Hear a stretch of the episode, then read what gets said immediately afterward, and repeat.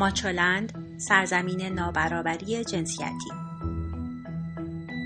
سلام من سبا هستم و این 91 کمین خبرنامه هفتگی ماچولند با مرور اخبار حوزه زنان و برابری جنسیتی در سومین هفته آبان ماه است.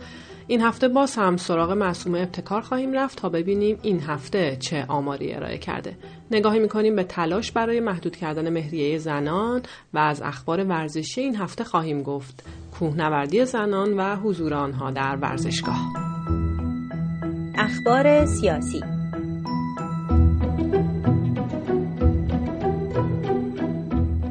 مثل همیشه با مرور گفته ها و عملکرد معصوم ابتکار شروع می کنیم. این هفته معصوم ابتکار معاون رئیس جمهور در امور زنان و خانواده بیش از همیشه به ارائه آمار و ارقام در مورد زنان پرداخت.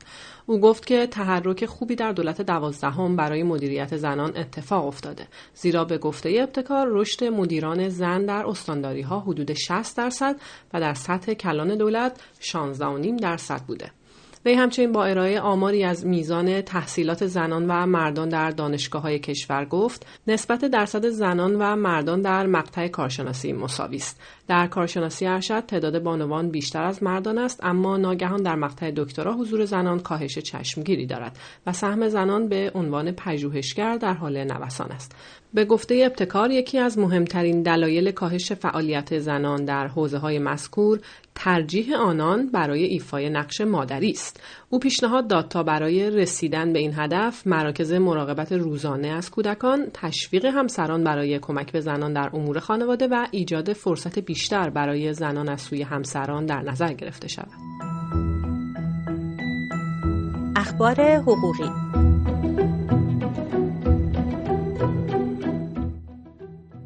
رئیس قوه قضاییه به عنوان بالاترین مقام قضایی در ایران معتقد است. در اختلاف بین زن و شوهر در صورت شکایت زن از مرد خشونتگر اگر مرد را زندانی کنیم نه تنها کمکی به زن نشده بلکه او را هم مجازات کردیم و با این کار همچنین فرزندان آنها را هم مجازات کردیم.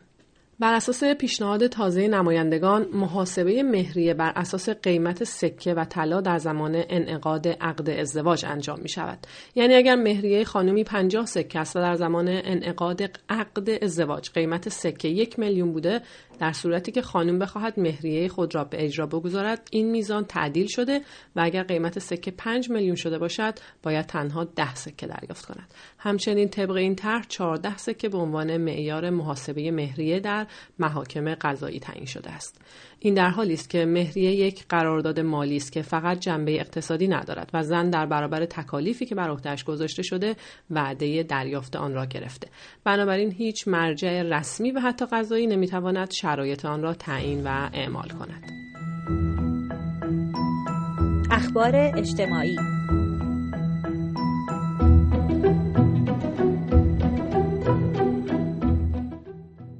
با اینکه پیش از این گفته شده که شیوع ختنه یا ناقصازی جنسی زنان در ایران رو به کاهش است کامیل احمدی مردم شناس می‌گوید هنوز 50 درصد دختران جزایر هرمزگان ختنه می شوند و هیچ متولی مشخصی برای مقابله با این موزل وجود ندارد. او تاکید می کند در مناطقی که ختنه دختر بچه ها رایج است ازدواج دختر بچه ها نیز بسیار شایع و خانواده ها برای کاهش میل جنسی دختر و اینکه او بعد از رسیدن به سن بلوغ وارد رابطه جنسی خارج از ازدواج نشود او را ختنه می کنند و دقیقا به همین علت نیز دختر بچه را وادار به ازدواج زود هنگام یا کودک همسری می کنند. با بالا گرفتن اعتراضات سنفی در ایران حضور زنان نیز در این اعتراضات پررنگتر از گذشته است حضور متشکل زنان در فراخان به تحسن شورای هماهنگی تشکل‌های سنفی فرهنگیان ایران علیه خصوصی سازی آموزش، تاراج صندوق ذخیره فرهنگیان، بهرهکشی و تهدید و زندانی کردن معلمان سندیکالیست بسیار گسترده بود. همچنین زنان در اعتراضات کارگران نیشکر هفت تپه نیز حضور چشمگیری داشتند. در همین حال بر اساس آنچه وزارت کار در نظر گرفته طرح استاد شاگردی آن دسته از زنان کارگر و کارمند و سرپرست خانوار را که جوی کار هستند در بر خواهد گرفت. به این معنا که صدها زن شاغل که در اثر بحران ارزی و کاهش ارزش پول ملی بیکار شدند به عنوان کارآموز و با دستمزدی زیر مصوبه شورای عالی کار و محروم از کلیه مزایا همچون دانشجویان و دیگر بیکاران به کار گرفته خواهند شد. اخبار ورزشی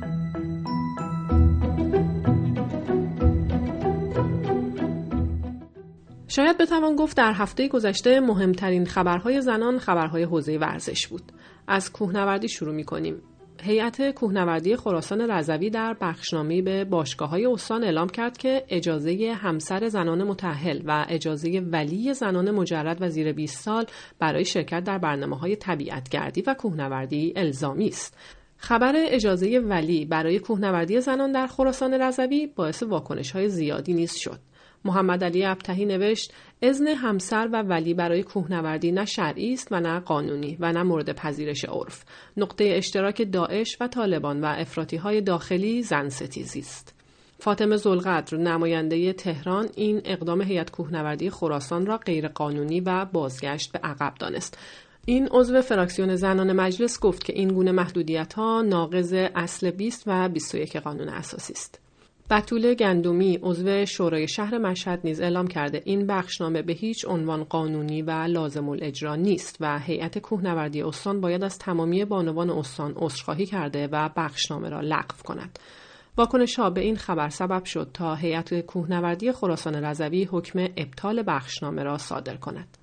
بحث ها همچنان درباره حضور زنان در استادیوم در جریان است. شنبه گذشته برای تماشای دیدار برگشت فینال لیگ قهرمانان آسیا بین تیم های فوتبال پرسپولیس و کاشیمای ژاپن برای دومین بار جمعی محدود نزدیک 500 زن و دختر گزینش شده و نشده توانستند به ورزشگاه بروند. زنان از ساعت 11 صبح مقابل در هتل المپیک جمع شدند. اسامی با کارت ملی حاضران تطبیق داده شد. بعد حاضران به گیت دوم هدایت و آنجا بار دیگر با کارت ملی با فهرست حراست تطبیق داده شدند. در این مرحله جمعیت به جای نزدیک پیست دوچرخه سواری رفتند تا هنگام شروع بازی در جایگاه خود مستقر شود. نزدیک به 200 تماشاگر از 500 تماشاگر حاضر در ورزشگاه زنانی بودند که در پشت درهای ورزشگاه آزادی حضور داشتند و اسم آنها در لیست نبود. اما در نهایت آنها نیز در دقیقه 20 بازی وارد استادیوم شدند.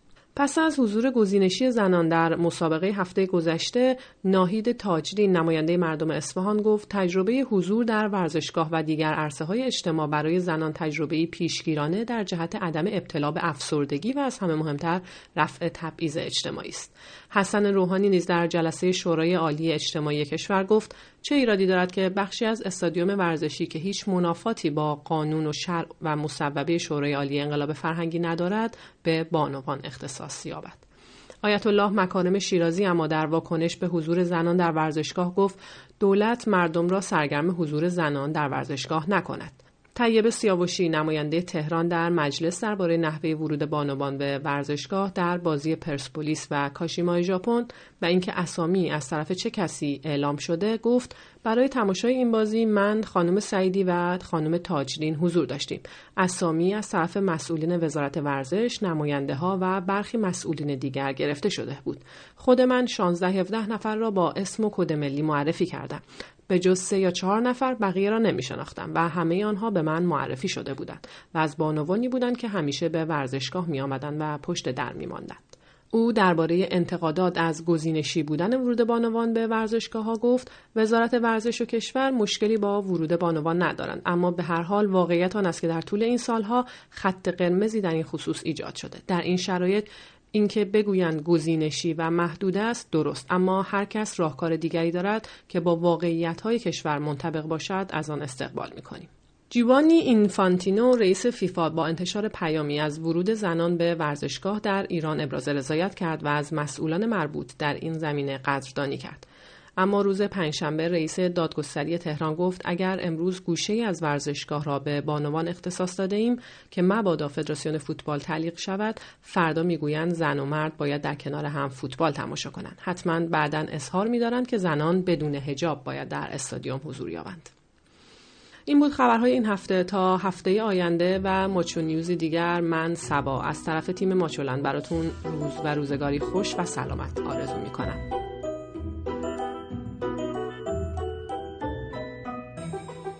ویدیوها، مقاله ها و خبرنامه هفتگی ماچولند را در وبسایت ماچولند به آدرس ماچولند نقطه نت شبکه های اجتماعی و یا کانال ماهواره توشه پیدا کنید.